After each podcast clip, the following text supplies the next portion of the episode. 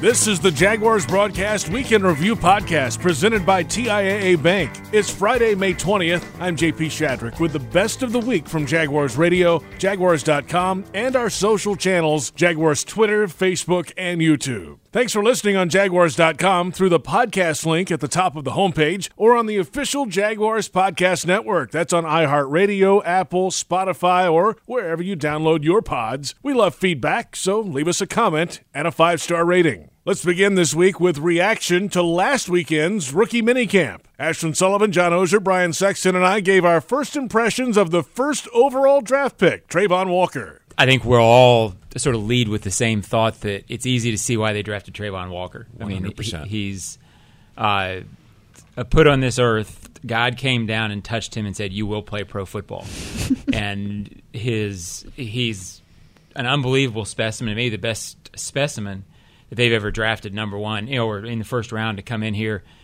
unbelievably impressive. And uh, you know, it's just May, but wow. You know, it's, it's funny you say that. So I was thinking about the guys. You know, Boselli, obviously, six seven and 330 pounds when he walked in here. John Henderson, you know, bigger if that's possible when he came in here in 2002. Um, Fred was impressive for 6'1", 230. You're like, okay, look at that. And it can run. Right? Oh yeah, I mean right. four three forty. I mean, uh, unbelievable. But when you got up close to Walker, you saw a guy who physically the only guy that's I think come close to him in terms of looking like it's supposed to look is Tony Brackens. Um, arms just forever, and then just catcher's mitts. I mean, just enormous hands. Um, moves so fluidly, so effortlessly through the drills. When he hit the bag, remember Slim? We were standing there. It was boom. Yeah, right. it was scary. When the other kid from Norfolk State, and he played at Norfolk State for a reason, right? I mean, he's a, pop, pop, pop. This kid, boom! When Walker hits it, it's he was, as John said, touched. He's supposed to play professional football, and um, I was. We were just all in awe of what we saw in terms of. you knew right away that's why they took him. Mm-hmm. And I, I, I maybe I've shared the story with you guys off mic, but I mean, I, I stood in front of Aidan Hutchinson in Vegas, and he's impressive 6'6", 260, I and it's a big, strong guy, but is not built like this. I mean, not in any way, shape, or form. Built like Travon Walker. Yeah, when Travon Walker came in that Friday after he was drafted and he was in just a jumpsuit, you know, he's wow, he's big walking down the hallway. But then when you see him on a football field in gloves and you look at his arms that are basically to his knees, my brother texts me. It's funny. I tweeted out a clip of one of his drills. My brother goes, "My God, I'm scared of him." And I think that's the ah. impression we all had from him. Well, he looked like he was he was participating in a padded practice. Yeah. yeah, Right. And right. it wasn't padded. It was not. And it, I've seen a few guys like that. When I covered Bob Sanders in uh, the, the Colts, I used to joke about that. He he would walk out during OTAs, and he looked like he was going to practice because he was that big and strong. Travon Walker's about three of Bob Sanders, but he's impressive. The Jaguars Reporters podcast runs each Monday on Jaguars.com and the official Jaguars Podcast Network. Moving along to Jags Drive Time Tuesday morning. Jaguars right guard Brandon Scherff joined the show to discuss his new environment with the Jags after spending his first seven NFL seasons with Washington. We're back, Jaguars Drive Time, brought to you by Jet Home Loans. Excited to have offensive lineman Brandon Scherff join the show now. Brandon, welcome in, and excited to be back on the football field. I can imagine it's finally for real Yes, here in it is. Jacksonville. Yep, it's really nice, and the weather's nice here too. So I'm enjoying myself. Not too hot though yet, right? Not, not yet. I heard it gets. I heard it gets worse. it's going to be It can get warm in Iowa in It the can. summer. Yeah, yeah, yeah. For about a week. right. Short summer up there. yeah, amen to that. So tell us just how it's been going um, with Coach Pederson and just this offseason program. We out on the football field feel it's very relaxed but efficient. Do you feel the same way? Yep, you know, just learn a new system uh, with Coach Pederson and then Coach Phil, and then a new offense with uh, Press Taylor. So I think they're just you know trying to work us in baby steps here and just stacking one day at a time. And Coach uh, Pederson always talks about the one percent, getting one percent better each and every day, and uh, just just coming to work and having fun. You had different head coaches in your time in Washington, but you were in Washington your whole career. What's Yep. it like now, six, seven years in, to step up and try something new? Yeah, you know, uh, change. You know, uh, I enjoyed my I enjoyed my time in Washington. I had some great coaches, and I'm so thankful for you know them. And I wouldn't be where I am without them. So, uh, but change is good, and you know, uh, just it's all it's all pretty much the same. Just new terminology, just uh, just a new way to do things. So just come in and uh, you know just just grind and have fun. What were your impressions of Doug Pederson as an opponent for years, and how they lined up? What are your impressions now?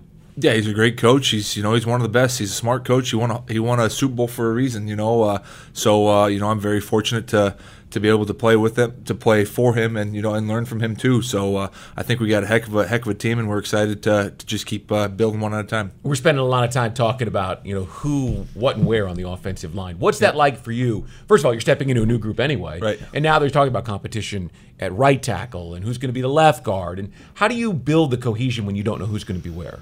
I don't think you can worry about that. You know, right now you just gotta. Uh, you know, we we haven't really stepped out on the field yet. You know, you're just doing individual stuff. You are.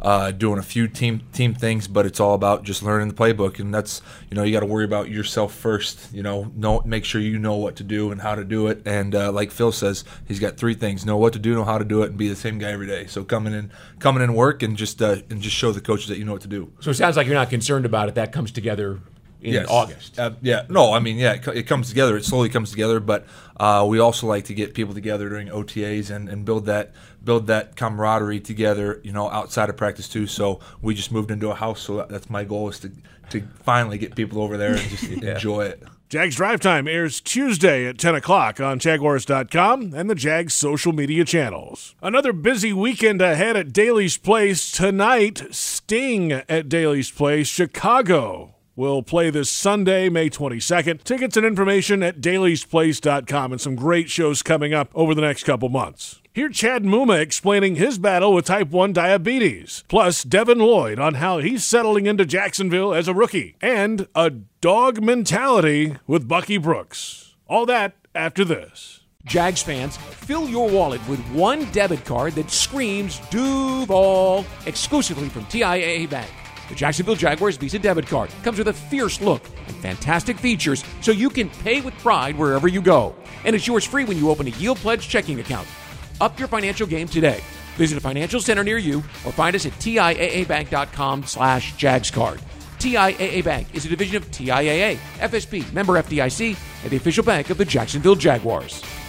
Welcome back to the Jaguars Broadcast Weekend Review Podcast presented by TIAA Bank. The Jaguars are future focused and ready for a new look in 2022. Join us at the bank this season. Single game tickets are on sale now for the two preseason home games. The Browns and the Steelers come into the bank. And of course, the regular season home games in Jacksonville feature the Colts, Texans, Giants, Raiders, Ravens, Cowboys, and yes, the Titans. Lock in your seats. Visit jaguars.com slash tickets or call 904 633 2000. Rookie linebacker Chad Muma sat down with senior writer John Oehser for this week's O-Zone podcast. They had plenty to discuss about football, of course, but Muma talked about a medical condition that he's dealt with since middle school. Diagnosed with type 1 diabetes when you were in seventh grade, correct? Right.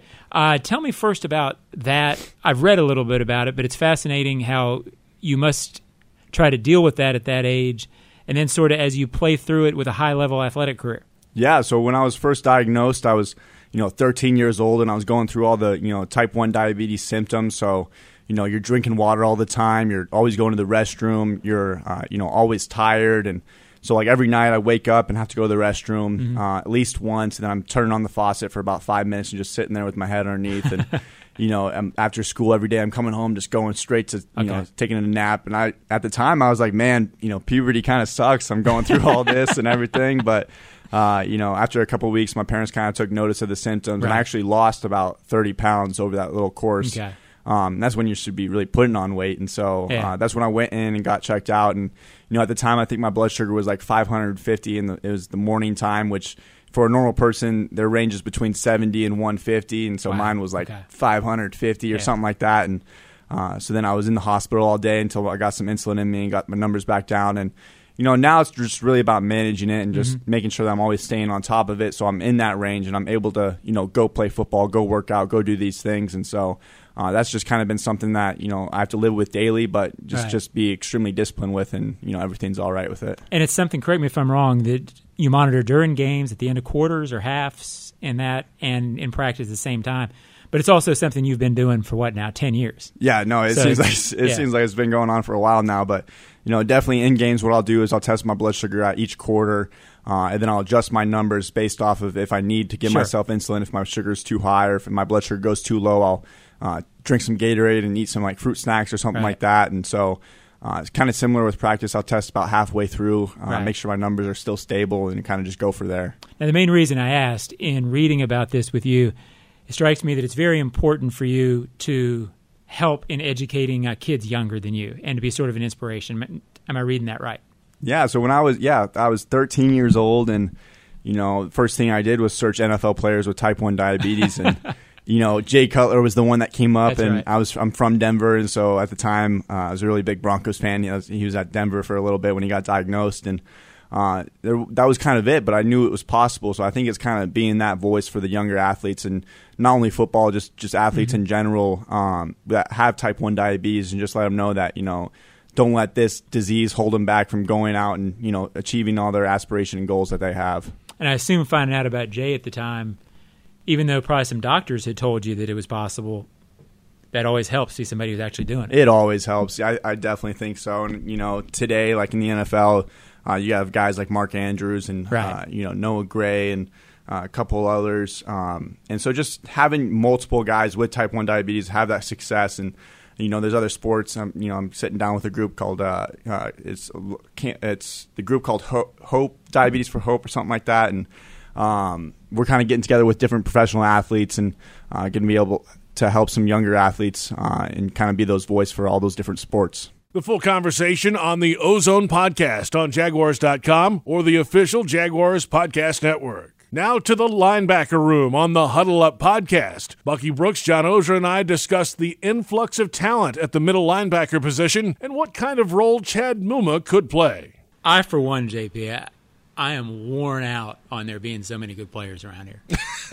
so, I mean, I guess that's why I'm mad about the Muma picks. We've had too many of them. So- so That's been a problem for these coaching staff for uh, for decades. Is you know figuring out where to put good players. Well, I think uh, so. Here's the thing: like the, the best, ti- the last time we saw a really good defense and a really good team was 2017. Look at the linebackers that was that were on that squad and how they utilized them. Telvin and Jack and Poz, like they, they found a way to utilize the talents and they put them on the field. I think you could have a similar situation. I'm not saying that they're going to recreate Sacksonville because I still think we're lacking a little bit when, from the pass rush aspect, but that defense had a lot of speed, a lot of athleticism, and a lot of versatility, and they were able to use that to their advantage. I remember JP on that 2017 team, uh, you know Dante Fowler. I don't know that he really had a true position on that team. You know, he, he wasn't. I guess he was a starter, not really over Jan. You know, what I mean, like they're really well. I mean, except for when he did, Except but for that one yeah, time, yeah, yeah. but he really didn't. You look back, he really didn't have a role per se, but he had ten sacks and forced a bunch of fumbles, and he wasn't the best player on that defense. But he was But he good sure enough, mattered. good enough to find a place Yeah, for him. Aaron Colvin was the nickel, you know, and played some, you know. So, uh, I'm into what Bucky's saying. I mean, it, it's when you. I've never known a team in the NFL to have to whine about having too many guys who could play. Certainly haven't known it around here. No. So, I uh, to me the Muma pick was a huge step in the right direction philosophically. For that reason. Yeah, no, yeah. I, th- I think I think it, it, it will pay dividends down the line.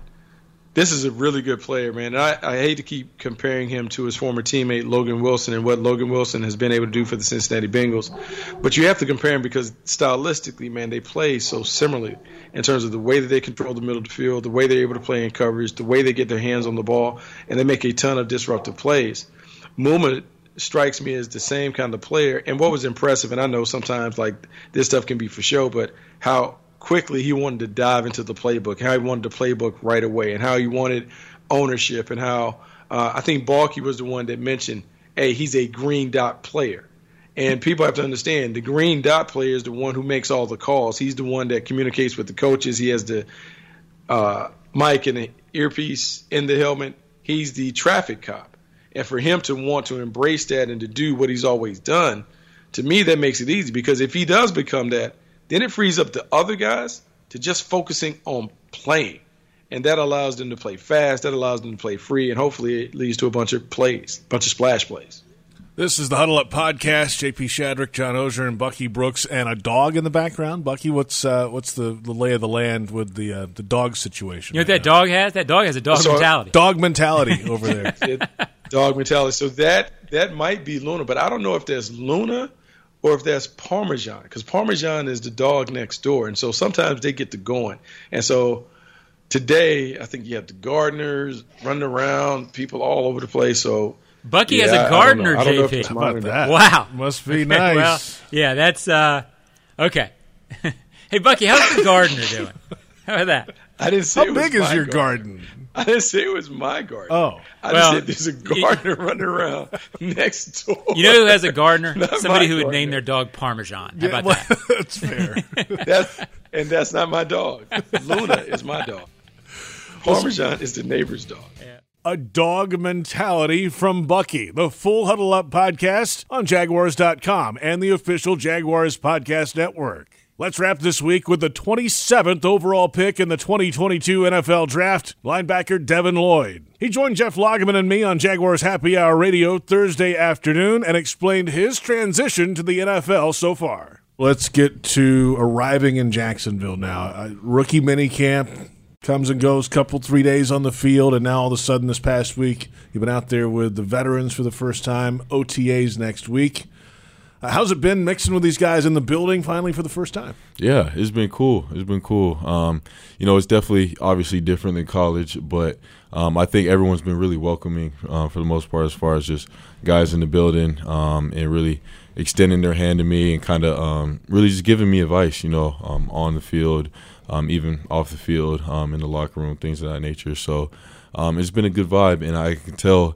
everybody around here is hungry to win, which you know I absolutely love. You know what I'm saying? So um, it's been a good few days of work, and uh, you know I can't wait to keep it going. for folks around here devin it's a brand new linebacker room right? I mean it feels that way. There's a few guys that are back but it's been rebuilt. I mean that is Foye Oluokun, you're in muma's in in the draft. That's a lot of change in one year. It's a stacked room. Do you guys feel that way too? Yeah, we got a lot of guys in there um, that are really good and that can do a lot of good things, you know, for um, the team. So um, it's competitive as you expect, um, but I mean we're all, you know, getting each other better. We're all helping each other, um, you know, talking through things in the meeting room. So um, it's a uh, it's a friendly competition, I guess you could say. I think there's always a little bit of a, a bonding experience with the rookie class when you guys come in because you're the rookies, you know, and whether you guys are drafted or undrafted. And then also, you've got a fellow first round draft pick in Travon Walker. That's probably uh, one of the coolest experience I think that you'll ever have is coming in as a rookie because you'll have a bond with these guys because you came in together and you're going to grow up in the league together. And have you gotten to spend some time with some of the other guys so far? Yeah, um, shoot, I know me personally. I've been hammering my playbook in, in my free time, so I haven't been doing much outside of uh, the facility. But um, in the facility and everything, yeah, we'll, we'll chop it up, and um, you know, still, you know, getting to really um, get acclimated with the large majority of you know the players on the team. But um, but yeah, you know, I, I'd say you know the rookies are pretty pretty tight with each other. What's the um, what's the feel with Coach Pederson? What do you like about uh, Doug so far? Yeah, um, you know, obviously, he's very. Uh, I say he's a player's coach just because you know he does know how to talk to the players, and um, you know he has uh, pretty good um, communication with the players, I guess you could say. Um, but also, uh, I can tell he's a winner. You know, he's got that mindset um, that he's going to do whatever he can for the team and whatever's best for the team. Um, so, you know, I love that, and um, you know, I mean, I'm just excited to keep it going. You know, continue to uh, to see what everyone is about. You know. Watching uh, watching the film on you at Utah, you did so many different things. Uh, you were uh, played will linebacker. Sometimes you were a deep middle third player when like a like a cover two, playing that deep middle. You blitzed off the edge. You had a lot of different stat filling numbers. What do you envision yourself doing in the National Football League? At what type of position? Because you're so varied. I mean, you can do so many different things. What's your strongest suit, and what do you see yourself doing? Me personally, um, I mean, I feel like, especially in this uh, three-four scheme, um, obviously I'm learning inside linebacker right now. Eventually, I want to be able to transition to play any of those four, be interchangeable, um, and do what I did, you know, in college, uh, except at a higher level, um, with more success. Um, I mean, really, I see myself see myself as somebody who can do anything that you can ask a linebacker to do. You know, and I think the game is tr- transitioning more from you know getting just you know I mean dudes to you got to be athletes now too. You know what I'm saying? And so um, you know I kind of want to be you know that that type where you, you know he's positionless. You can play wherever and do it at a high level, have success, not just be a liability and not just put him out there, but be able to be elite. Jaguars Happy Hour Radio airs Thursday at 4 o'clock on 1010XL AM in Jacksonville and Jaguars.com on the Jaguars social channels, Twitter, Facebook, and YouTube. You can listen to all our podcasts, of course. Click the top of the homepage at Jaguars.com where it says, yes, podcasts, or where our podcasts also live, the official Jaguars Podcast Network. It's on iHeartRadio, Apple, Spotify, or wherever you get your podcasts. We love that feedback, of course, so leave us a comment and a five star rating. Enjoy the weekend, and thanks for listening. I'm JP Shadrick. We'll catch you next week on the Jaguars Broadcast Weekend Review Podcast presented by TIAA Bank.